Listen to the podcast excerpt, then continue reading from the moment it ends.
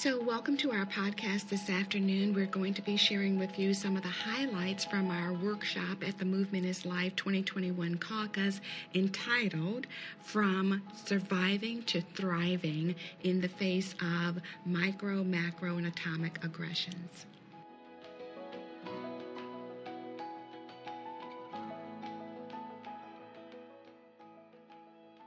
Is Michelle Leek.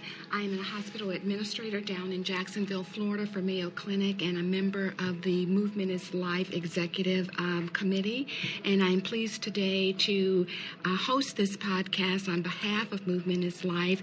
We're going to focus on a workshop that we did at our 2021 caucus entitled from striving to thriving, especially in the era of micro, macro, and atomic aggressions. And I have three of our presenters from our workshop joining us for this conversation this afternoon. And I would like to invite each of them uh, to introduce themselves, starting with Mr. Frank McClellan. My name is uh, Frank McClellan. Thank you, Michelle. Very happy to be here. I'm a professor of law emeritus at Temple University and a member of the executive and steering committee of Movement is Life. Hi, I'm Sarah Wenger. I'm a professor at Drexel University of Physical Therapy, and I also provide pro bono PT services at FQHC in North Philadelphia. Hello, I'm Christina Jimenez. I'm a professor of Latin American history at the University of Colorado, Colorado Springs, and I'm also a regular presenter on equity, diversity, and inclusion issues. Mm-hmm. So I'm really happy to be here. Thanks, Michelle. Thank you. And so I thank each one of you for coming together this afternoon to hold this conversation. You know, this has been an unprecedented year for all of us, and unprecedented in terms of certainly COVID, but the very bright, bright light that it has shown on um, healthcare um, inequities and health disparities. So that's our, our space right? Um, so we've been dealing with this, what, since 2012 uh, for Movement is Life. And now, thankfully, we have a lot of other voices that feel as passionate about this as, as we do. But we wanted to step back a little bit in this workshop and think about, you know, um, being on the on the front end of healthcare um, disparities as a patient, uh, that's certainly distressing and stressful. Um, certainly, when you add on top of that a pandemic and all of the other social um, issues that we've had, social justice issues that we've had over the past year, so it really, really calls us to think through what can we do as individually, as individuals and collectively um, to uh, to to to create resilience um, in ourselves and in our, our communities. So how do we combat some of these transgressions, some of these stressors, whether they are micro, macro, or atomic aggressions? It's all a matter of scale and impact, right? And how severe the the hurt is um, when you look at that spectrum of transgressions. So our workshop just tried to elaborate a little bit um, and illuminate illuminate and highlight um, some of those issues from a legal perspective and legal remedies to transgressions to what are the things that we can each do as individuals um, in taking care of ourselves when we are the recipient and on the end of those types of transgressions. So that takes us to uh, my first question.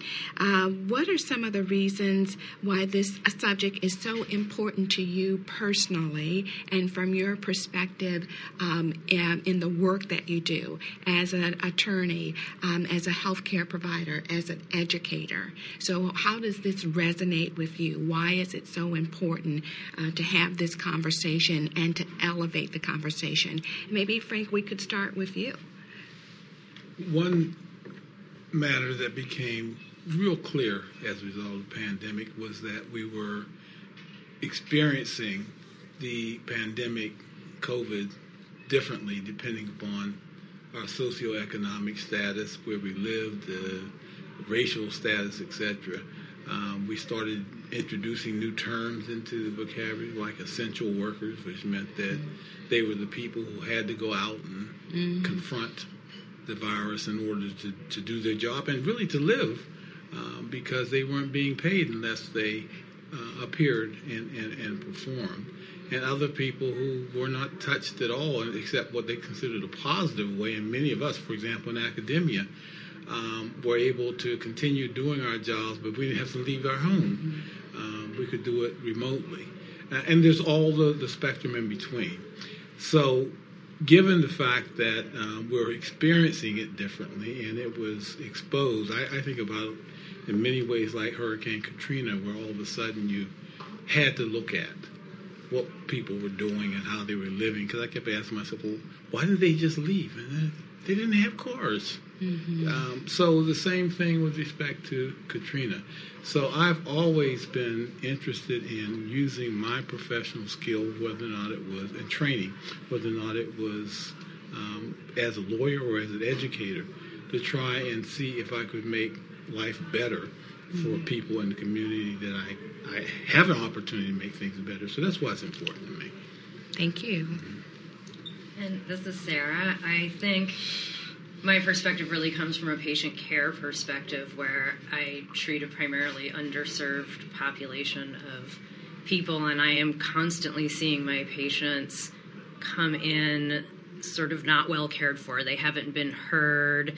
Their needs have not been met by the healthcare system. Sometimes that has to do with access, but even when they have access, that they're going in and I'm listening to the advice that they're receiving. I'm listening to what they tell me and the, vi- the advice they receive, and it doesn't fit. You know, they're not getting what would be considered the standard of care. They're not getting the time and attention and education that they need to be able to take care of themselves, and that's, I would say, an atomic aggression.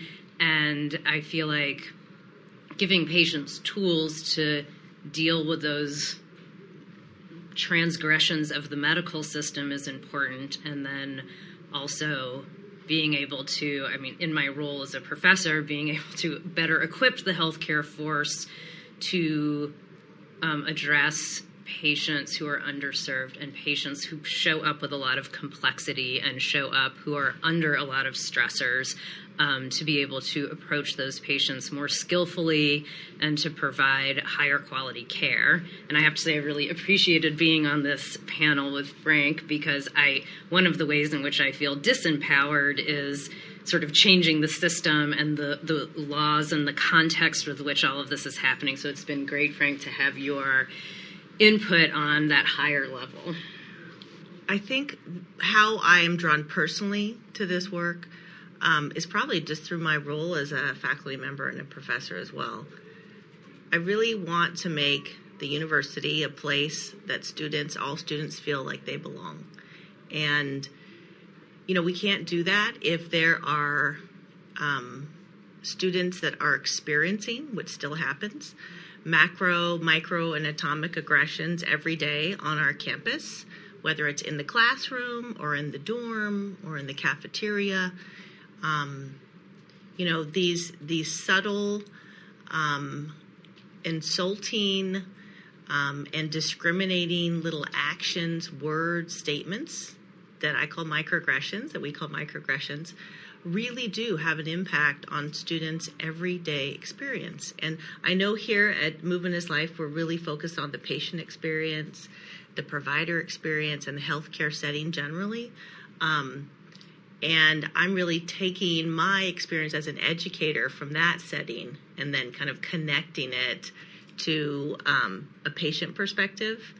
So I think cultivating awareness, um, both on uh, the behalf of people who are experiencing this and then kind of knowing what's happening to them is very powerful and important but also just cultivating awareness uh, amongst you know our campus community our um, organizational communities um, i feel like it's work that's really meaningful and i'll echo sarah that while i I kind of get frustrated at times about not being able to do more on the kind of big scale of systemic racism, um, like Frank. Thank you.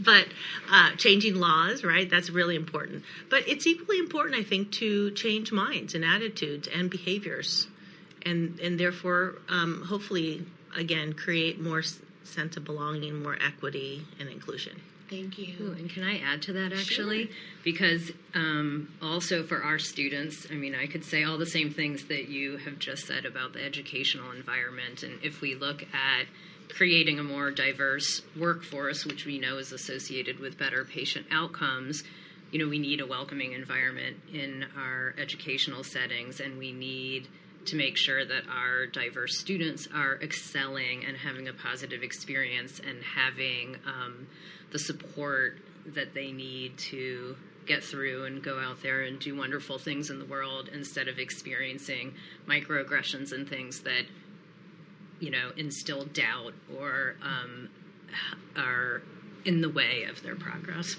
So I so much love the analogy that you shared with us during the workshop um, about these sort of like uh, microaggressions that are, you know, uh, subtle many times, but I think you used the terminology paper cuts and the accumulated effect. Christina, Yeah. yes, Christina. Yeah, that's And- that's and- a that's an analogy we use a lot. yeah. And I, I like that, and I think our, our, our listeners would, would that would really resonate with them in terms of the spectrum of the type of transgressions that we're talking about. So there are those micro, macro, and then the atomic ones. And if you could comment just a little bit on those paper cuts, right?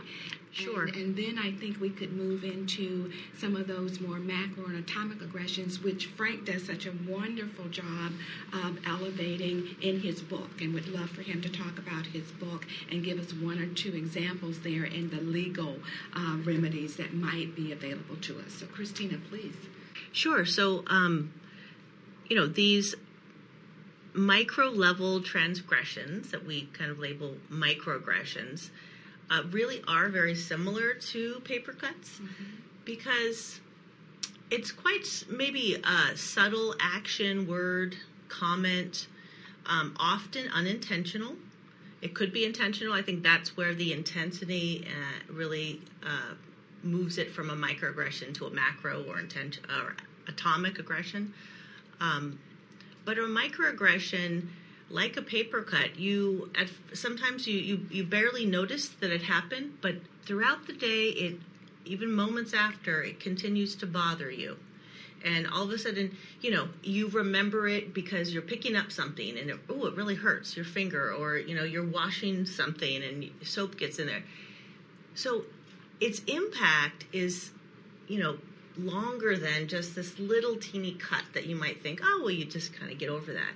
When you experience a microaggression, um, as you know, a person of a marginalized group, so this is here we're talking about. Um, it could be based on your race, ethnic identity. It could be based on your sexuality. It could be based on your gender, your uh, religion, right? Age. Age, ability. Um, so these uh, these paper cuts. Let's imagine that you were getting a paper cut like every hour on different fingers. Like that would really start to become something that bothered you all the time, regardless of what you're doing. And I think microaggressions operate the same way. Um, we know a lot through the research of, for example, of you know stereotype threat and implicit bias. That there are all sorts of ways in which um, these these types of transgressions just occupy and take up some of our mental and emotional energy all the time, and that impacts not only our performance in our job and life, it impacts our relationships, it impacts our well-being. Um, especially if you're experiencing microaggressions regularly. So, and let alone macroaggressions, which would be again a much more maybe overt, intense, and intentional insult um, in some way. And I, I think, um, Sarah, when you talked about um, the issues with the healthcare system and uh, the way the healthcare system is designed that perpetuates um, health disparities and health inequities, right? Those that's an atomic uh, aberration, right? A, a really atomic type of transgression.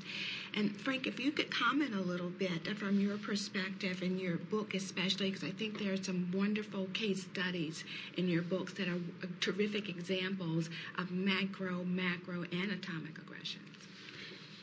So, I titled the book uh, Healthcare and Human Dignity because the more I reflected on the kinds of um, problems and, and, stories that were told both in case books as well as my, my experience as a practicing lawyer, the more I realized that there were recurring incidences of people who had suffered serious emotional harm, and, and, and it may not have been severe enough for that harm to have um, caused physical consequences, but it was serious enough to cause that kind of cut that um, Christina talked about, even though it was an emotional cut, and it presented a real challenge to the law. So I started out the book um, by talking about the experience of the Olympic gymnasts um, who were going through physical examinations with this physician um, who was physically assaulting them. And they were trying to get help. And, I, and, I, and what I recognized commonality of their situation with many people who suffer these kinds of indignities is it was a power differential, uh, a, a, power disparity in terms of the interaction that that one allowed the perpetrator to act in a certain way and, and, and made it difficult for the victim um, to respond. So many of these girls were, their parents were there in the room when they were being examined and they were looking around for help. But the power dynamic and the status of the um, physician uh, who was such that nobody really believed that this could really have been happening. And so I started trying to empathize and saying, you know, what could the law do? Mm-hmm. So with the with the Olympic gymnast, the law has the ability to respond because of the physical harm and the egregiousness of the conduct. Mm-hmm. Um, and so the question was, how do you invoke it and make it more accessible? Just like we talk about accessibility to mm-hmm. health care. So that's one kind of problem to work on in terms of the structure. And then I followed that up with a comparison of a real case in which two uh, individuals who were same sex couples um, were not allowed to see each other in the hospital uh, because the hospital administrator said we have a policy that only when someone's this sick, only uh, people who are blood relatives or married are allowed to come in and see them. And this person then began to, to, to obviously experience real emotional distress and trying to find out because his partner was dying. Mm-hmm. And so the administrator blatantly said to him, This is Florida and this is an anti gay state. And by the time you get a lawyer, this will all be over anyhow. So do whatever you have to do. And this person then began to scramble to try to find a lawyer. And by the time he did, their partner had died. So even though I intro- introduced these legal, I mean, these factual situations that are really disturbing, uh, I wanted to point out during our session how hard it is for the law to really be an effective tool. And therefore, even though we needed to look carefully at reshaping the law in a way to make it more effective, that it was critical for people to understand that other means were essential. And that's why I think sharing the podium and, and really following the discussion of what our experts on how do you respond, how do you make judgments about the difference between what you're going to respond to and what you're going to ignore was the critical aspect of this of these human relationships and not simply we're trying to rely on the law. Absolutely. And that, um, I think, brings us to um, the uh, physical and mental impact of transgressions, right? Be they micro, macro, or atomic. So, Sarah, maybe you could help our audience understand a little bit about that mental, physical uh, aspect of it and how it shows up. Mm-hmm. So, we recognize transgressions as a form of stress. Mm-hmm. And we know a lot about how stress affects us physiologically, psychologically, and socially, sort of on, in, on all levels of our lives. Um, so it physiologically, it affects all of our different body systems. It affects how our brains, the connectivity of our brains, it affects um, hormone regulation, it affects our immune system, our GI system, our GU systems, our all, all of our different body systems, our musculoskeletal systems. You might feel muscle tension. Um, so it has these widespread physiological effects, and it also is going to have psychological effects. And part of that has to do with what's going on in your brain and what's going on with your hormones, and all of that is going to affect how you feel and how you think. So it can affect the, the clarity of your thinking, your ability to problem solve. So if you are in a very emergent situation. So if you're under high levels of stress, so think um, combat or being in a physically violent situation or a very dangerous situation, um, your brain just you know you don't have time for problem solving in those situations. So if you are regularly exposed to high high danger situations, your brain is going to invest a lot of time and energy in its ability, in your body's ability to respond quickly to an emergency situation, and it's going to invest less energy and connectivity into your ability to sit there and you know problem solve and think things through because that's not something you have time to do in an emergency situation. So if you have somebody with a history of stress and again transgressions are an example of stress but there are numerous examples of stress throughout our lives um, and all of those social determinants of health that we talk so much about at movement is life are all examples of stressors right um, so if somebody has experienced a lot of stress and they have this improved ability to deal with things in an, in an emergency situation, but maybe have spent less en- energy cultivating that problem solving piece because they just have not gotten to a point where they have the space to do that. And you give that person a transgression versus somebody who has less experience maybe with these emergency situations, but a lot of time to sit there and have has developed their skill sets in problem solving. So someone who's been under less duress in mm-hmm. life, those two people are going to respond to the same stimulus in very different ways, mm-hmm. right? So I think what we need to understand as just fellow humans, but certainly as healthcare providers, is the way that a person is presents to us in a way that a, that a person responds to an interaction with us. I mean, it can be a transgression or it can just be something we said that's seemingly unrelated but is a trigger for that person for some reason that we just can't imagine, right?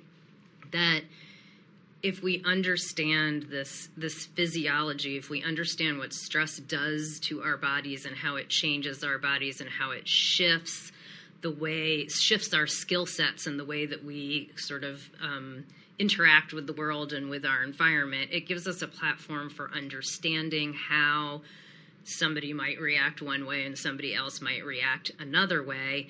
And I think that can largely replace basically us taking that personally. Oh, why did this person snap at me? Or why is this person so mm-hmm. unengaged mm-hmm. in what I'm saying? Or why is this person not executing this awesome advice that I gave them as their healthcare provider, right? Um, so instead of either us taking it personally, like this person's being a jerk, or this person is non-compliant my uh, pet one of many pet peeves of mine you know instead of labeling a patient a particular way or labeling an interaction and taking it personally it gives us a platform for really understanding hey i don't know what this person's life trajectory is i don't know why they're responding this way and what has contributed to their you know the what what their what kind of physiology they're coming mm-hmm. in um, to my office with, but I at least can entertain the notion that for whatever reasons, the way that a person re- is responding has something to do with their story, with their context, with their resources, with their relative level of safety in life. Mm-hmm. And instead of me taking it personally or me labeling a patient as you know, non-compliant or unmotivated or like I can't help them if they don't help themselves. Instead of digging into those kinds of narratives, we can it gives us a platform for really understanding that maybe this is somebody where we need to build some resilience and um, that's it may be somebody who is under a lot of stress or has a history of being under a lot of stress and they need some additional support and some additional resources Absolutely. And uh, you know, it really um, struck home to me when you explained that to us in the in the workshop.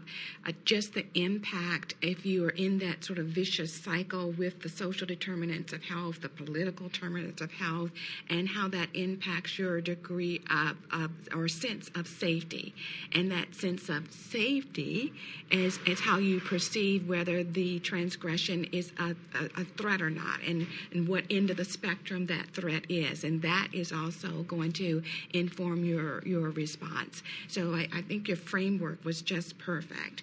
And Christine, if we could segue to you, the other thing I loved in the workshop was how you engaged the audience um, and set them up to really reflect upon a time when they had experienced a transgression, be it micro, macro, or atomic, and how it made them feel. Could you talk a little bit about uh, uh, how, why you selected that to sort of begin the engagement with the audience? How did you, why did you um, select that way to begin to engage? Them? Sure. Well, I mean, as kind of an educator, I really believe in the power of not only, um, you know, a variety of kind of pedagogical approaches, teaching approaches to a subject, which is really kind of what we're doing in these workshops, right? We're sharing information, we're teaching. People are here to really learn and reflect. Um, so I, I am an, a visual learner and an experiential learner. So for me, um, having an exercise just personally where I can put into action what I'm asked being asked to learn about is very helpful. Mm-hmm. Um, I also think that part of the work that we're doing here is work on ourselves, right? Mm-hmm. So we mm-hmm. have to always start here. Mm-hmm. uh, how am I situated in this problem? Whether mm-hmm. I'm trying to uh, be part of the solution or realize that I'm actually part of the problem, right? Mm-hmm. Which I think is a harsh realization for some people. Um, and asking participants to just reflect on their personal experience with the transgression, I think, is really powerful because um, we can all kind of stay in our heads about theorizing it, right? Intellectualizing it. But then when you actually have to go back to wow, when did I experience this and how did that feel? It takes us to a different place. Absolutely. So, and I would invite our listeners to sort of think that through as well. So, what was your experience? How did it make you feel? Think about that, and we're going to segue into some of the um, uh, things that you we can each do as individuals to help us manage um, those feelings.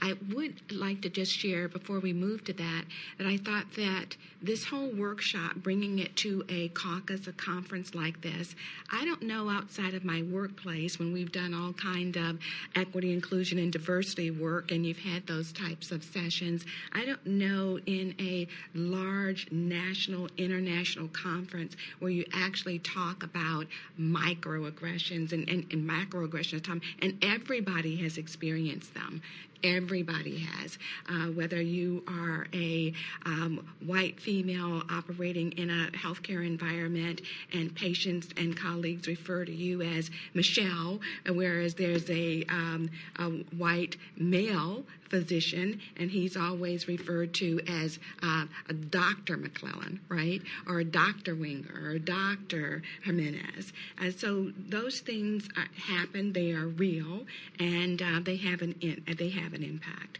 Uh, but we don't get to talk about them in settings like this and break them down and debrief them and share strategies for addressing them. So maybe we could invite our, our, our colleagues here at the table to share some of those things that you you can do in the moment or later? I'll start off really with you know one or two. I mean, I think it's uh, in the moment. Um, I think it's really important to just take a deep breath and to um, not feel like you have to respond at that moment. Um, maybe it's a minute later that you respond. Maybe it's a day or a week later that you respond.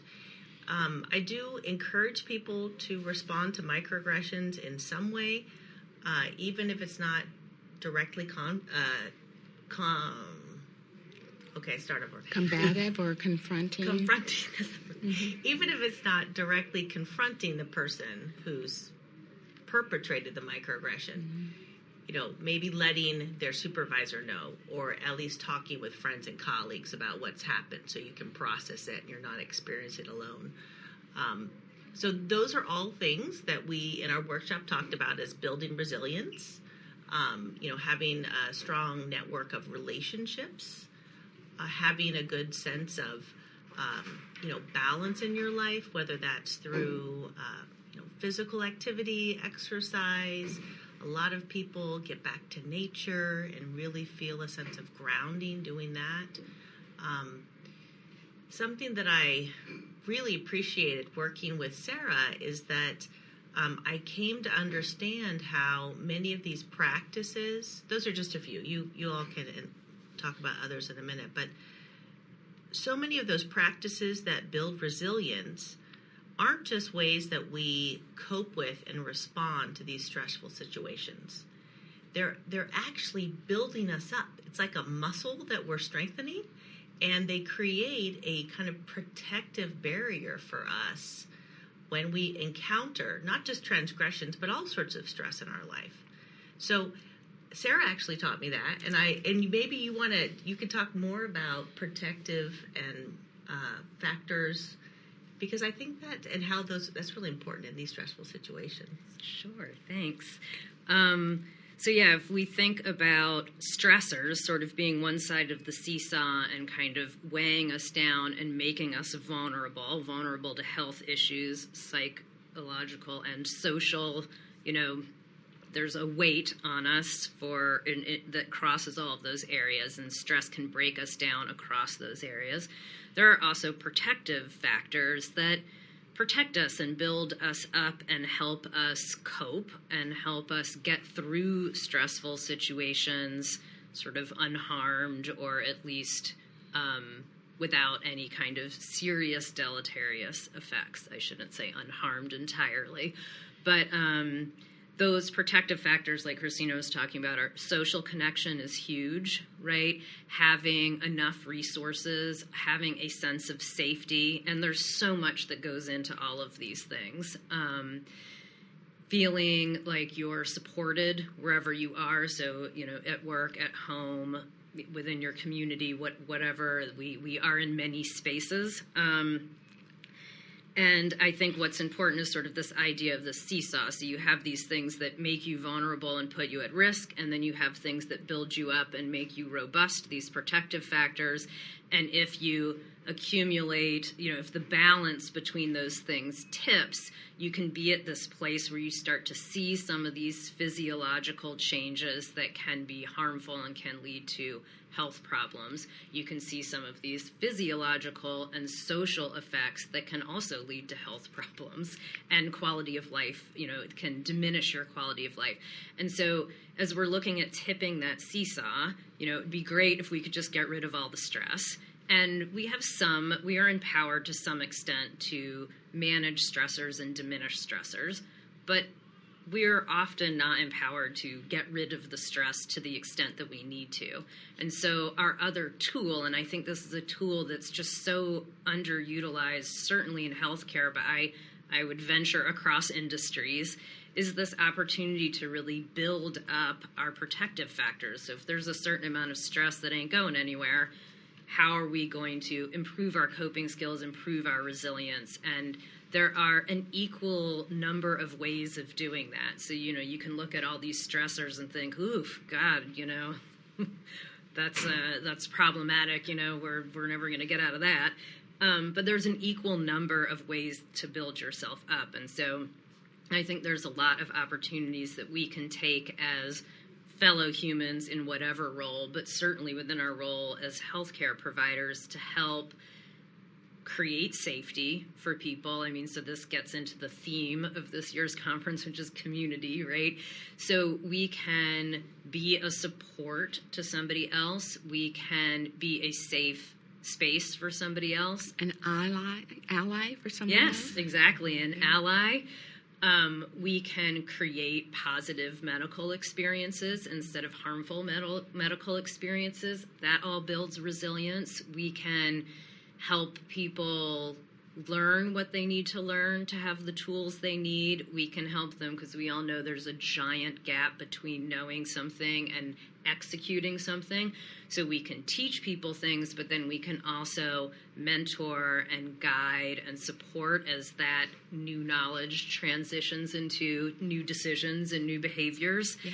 Um, and I think that we have this huge potential to be somebody else's resilience and to be somebody else's positive factor. And that's within all, you know, within our roles as family members, as friends, as community members, as coworkers, and as healthcare providers. Absolutely, and I would just add to that. Um, I know Christina, uh, when we first started this conversation about tools and how do you respond, she said, just take a breath. Just step back, just pause for a few. And I know we talked about exercise, but movement, breathing, um, so important um, to managing the distress, because I think these types of transgressions are distress. We all have some level of stress in our lives, but there's good stress and then there's bad stress. And these type of transgressions is bad stress and it's distressful right? Um, but I do think the power of movement is certainly at the top of the list in terms of remedies. Well, I, as a physical therapist, I of course have to comment on that. Um, I mean, what I teach my students is exercise and being fit. Like improved fitness makes all your body systems work better. It makes all of them neurology, your neurological system, your immune system, your digestive system, all of your body systems work better, not just musculoskeletal. So we know that when you exercise, you get stronger and you get better cardiovascular fitness, but it makes all your body systems work better and it better prepares you to meet whatever the demands of your life are. Um, You know, what I also learned, this is Christina, is that doing the walk, the exercise, getting out in nature. I mean, I learned from this um, workshop, working with you all, collaborating, is that it's also building that resilience muscle. And it's helping, um, well, me personally, but I think a lot of people, even though we're going out there to do it for maybe some physical activity, it's actually creating, um, you know, mental and emotional strengthening that's actually protecting us and de-stressing us but preparing us for more stressors the next day. This is what makes me think about that uh, the pt or physician getting out the you know prescription pad and, and writing out like have a conversation with your best friend like twice a week. You know take the time to do that. Or go out and walk your dog you know even if it's around the block once a day.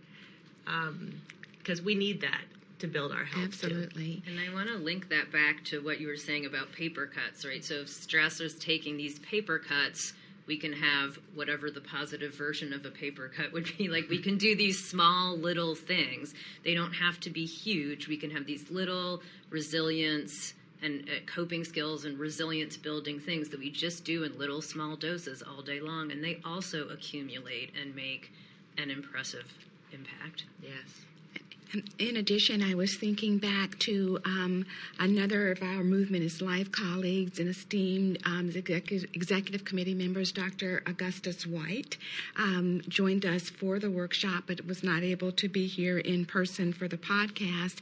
Um, offered, uh, we did a recording um, of his uh, comments and presentation and shared it at the workshop, and he had some really sage advice for us in terms of how to respond uh, to a transgression. And um, one of the things that he said was to, you know, remain professional, right? Uh, poised, and decide whether or not it's the rock to die on. right? Um, and I think that's so, so important because there is that power differential, especially in the educational um, environment and especially in medical schools. So there's so many um, um outcomes um, that are not so good that could could happen. So you really do have to pick your moment and and and, and do it in the appropriate way. And I would just like to mention as well Dr. White's um, latest book entitled "Overcoming: Lessons in Triumphing." Over adversity and the power of our common humanity, getting back to Frank and his publication um, in terms of human dignity. Yeah, I remember Dr. White also mentioned operating within your sphere of influence. Mm-hmm. And it really does kind of get back to um, what Frank was saying as well, because we have, you know, we might have a lot of thoughts and energy about the way that we want to change the system but it's really hard as one person to change the system. So if we operate within our sphere of influence, then maybe we're not changing the system, but we're making these, you know, impacts in our mm-hmm. community mm-hmm. in these positive ways that perhaps they'll accumulate and over time, right, change change a broader mm-hmm. system. Absolutely. I would ask if there are any um, um, concluding comments um, that anyone would like to, to, to, share. I, I hope that our um, audience, our listeners, have gotten a sense of what our workshop was all about, what were some of the high points of, uh, of it, and what we were trying to convey in terms of these types of transgressions and how to address them from a legal perspective, as well as what we can each do personally and collectively to protect ourselves and to help each other. But any um, additional comments would be most welcome. So, so I would just like to like emphasize the challenge that um, Dr. White made to us of um, trying to seek joy. That we don't want to just survive um, these situations, but we want to survive them in a way that allows us to, to experience joy. And and I think it's important to keep in mind that these microaggressions, particularly, um, occur sometimes in situations where you're going to have them reoccur because it's a relationship or employment status or something like that. And other times they're simply uh, chance encounters. Mm-hmm. I think that pausing and breathing is helpful for survival in all those situations, but in situations where it's an ongoing structural thing, you have to think about how do I use resources to change the structure because otherwise I'm going to be continue to be a victim. And I think that's a part of seeking joy, yeah. is to say I've, I've, I've, done something to help myself. An advocate for yourselves. Mm-hmm. Yes. And I think so. I'll add that was beautifully said, mm-hmm. and I'll add to that also helping others seek joy. So that idea that you can be the source of resilience. You can be the source of de stressing. You can be a source of um, support for other people and that also feels good for you too, right? so I think there's healing for yourself and supporting others. Yeah, well, I'll, end with a kind of final thought that we had in the workshop was was just about start where you are. So wherever it is that you feel like you need to kind of work on in terms of building your own resilience, so that you can start to not just survive but thrive and seek mm-hmm. joy um, you know, don't be hard on yourself about it. Just take those small steps, and uh, you'll see progress. Wonderful way uh, to end our time together, and I just want to thank you again on behalf of Movement is Life. Thank you. Thank you. Thank, thank you. you. I'd also like to add for our listeners, I've referenced um, Dr. White's uh, recording that we shared in our workshop. We're going to end our podcast this afternoon, close it out with um, Dr. White's uh, recording that we mentioned earlier.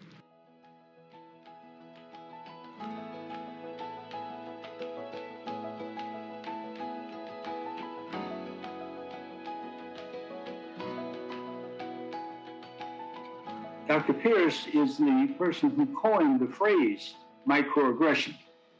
And I would just like to uh, honor him and share with you also the fact that he was a mentor and a dear friend uh, during his time here at Harvard. Microaggression. Uh, microaggression is a statement, an action, or an incident regarded as, as an instance of indirect, subtle, or unintentional discrimination against members of a marginalized group, such as a racial or ethnic minority. Large scale or overt aggression toward those of another race, culture, or gender, ethnic minority, or marginalized group all come under this particular classification. Um, here's an example also of a macroaggression, which is uh, a bit more direct, uh, not at all subtle, and sort of in your face, if you will, and a colored a sign saying this is for colored only. And uh, racial microaggression is uh, a color sign saying Jim Crow, racism, segregation, and that is really a macroaggression. But atomic aggression takes it to another level, and I just want to share um, uh, example of an atomic aggression. Uh, I was on, this is a quote from uh, an individual who was, as it will explain, uh, working on rounds in Harvard Medical School, one of the Harvard hospitals. I was on service last night. It was busy with several admissions. Patient really wanted a cup of coffee, and I asked the uh, uh, attendant uh, to, to make it if she slash he forgot so. Forgot. So I went back and made the coffee myself and brought it to the patient. The patient said, You know, you should be grateful I didn't call you a nigger like my sister would have done. Now, obviously, this particular doctor was an African American female that uh, uh, resulted in this particular unfortunate atomic aggression, is what I like to call it. Um, so here's another example. This is an incident reported by a student uh, and another atomic aggression. And it's basically, I will just paraphrase it, uh, a woman uh, who was uh, referred to in a sexual context uh, about her sexual, her sexual presence, and that a joke was made, uh, and it making, made the woman on the service, who was rotating on the service, uh, very self-conscious uh, to hear these uh, sexual innuendos jokingly commented on uh, about, the patient. And he even said, quote, he wanted to take one nurse into the back room and slap her around some. Totally a, an atomic type um, microaggression, if you will. Um, so there's also uh, an opportunity in this dynamic, which is important, uh, to have some humanitarian pushback for social justice.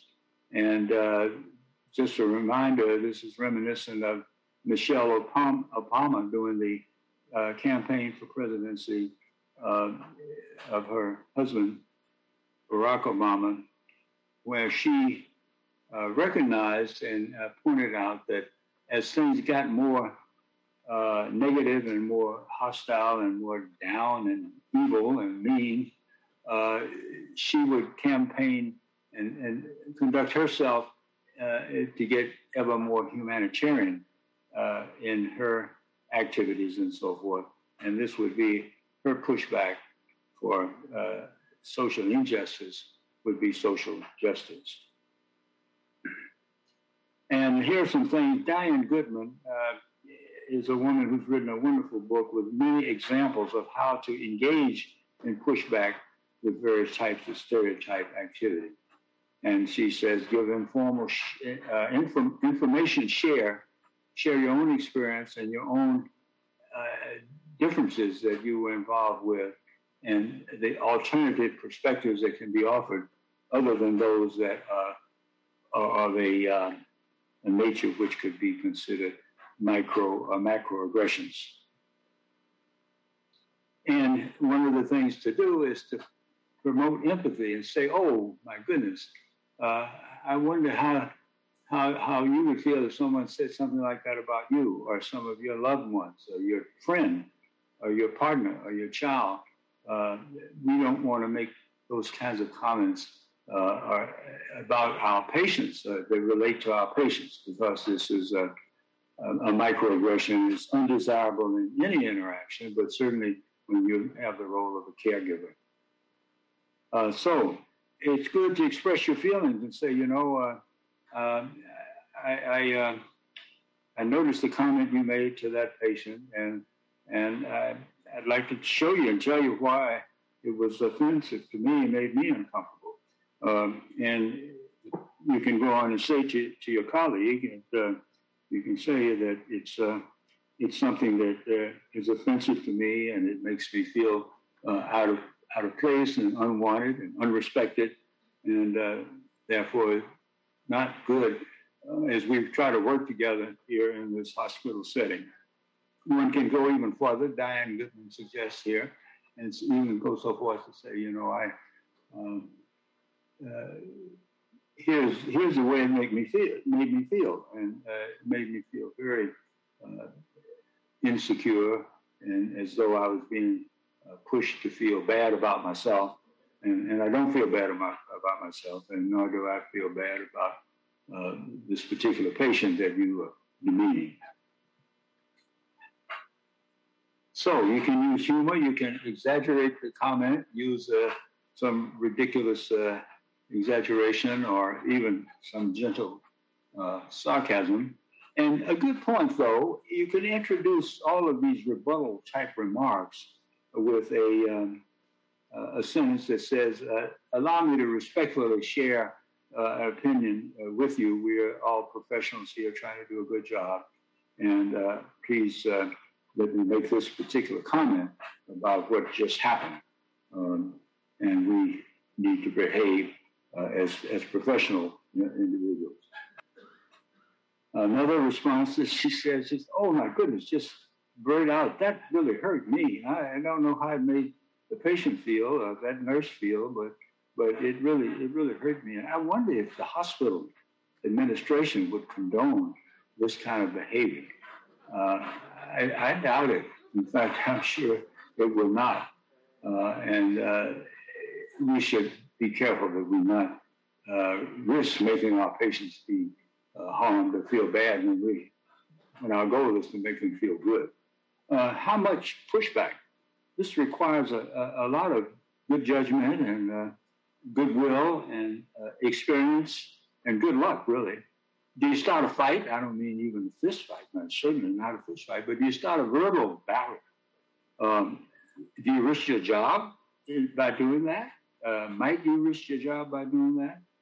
Might you lower your grade if you're a student on rounds and uh, the professor observes you doing it with to someone else or to him or her, um, no, uh, you don't want to do any of those things in that circumstance.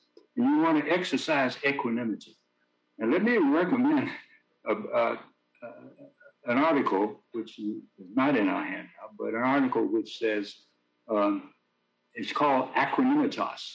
The article is written by Sir William Osler, the distinguished professor at Johns Hopkins many years back uh, is the name, and it uh, the translation is uh, the translation of the Latin uh, is uh, equanimity, um, and it means to be cool, to be consistent, to be relaxed. Oh, so please, here's here's advice that we encourage you to do: develop your resilience. You can improve your resilience. And there's, there are many things in the literature and many of the references we've offered. Look at them, those that you resonate with, read them, think about them, and please take it on good faith. You can significantly enhance your resilience. Um, and at the same time, then we can do advance both strategies. You can have a pushback strategy and you can have a resilience strategy. And this is a good, healthy way to go forward. And this is what we encourage you to do. So, to repeat again, uh, yes, push back. Push back strategically. Uh, don't get in big fight if you can avoid that. uh, do it uh, with respect, introduce your comments with respect. Uh, and here's a, a, a, a, book, one of the books here. This book summarizes uh, evaluation of Vietnam refugees in the so-called famous Hanoi Hilton years ago. And uh, they had post-traumatic stress syndrome. And Dr. Southwick and Charney studied a number of these individuals and came out with about 10 characteristics that uh, constituted those who had resilience, those who survived better. And uh, that is uh, included uh, such things as exercise, if you will, uh, during these difficult times. So please review uh, this book and others that are suggested for resilience enhancement. so let's do both. Let's push back against these microaggressions, macroaggressions, and even uh, atomic aggressions. And uh, let's also work to enhance our resilience. And you have plenty of references to do that. Um, so, uh, as you do these things, you will be acting within your sphere of influence, and you have a strong impact, and you make a strong contribution through your sphere of influence.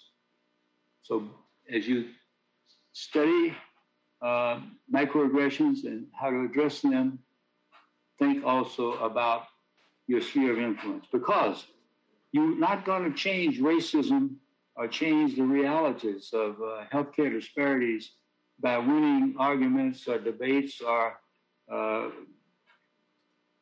conflict and competition of your wit with people involved in microaggressions and macroaggressions. Uh, but you can change it and you can make a difference as you improve your, your uh, spheres of influence. Your resilience and your spheres of influence uh, will help you to adjust and improve uh, that situation significantly.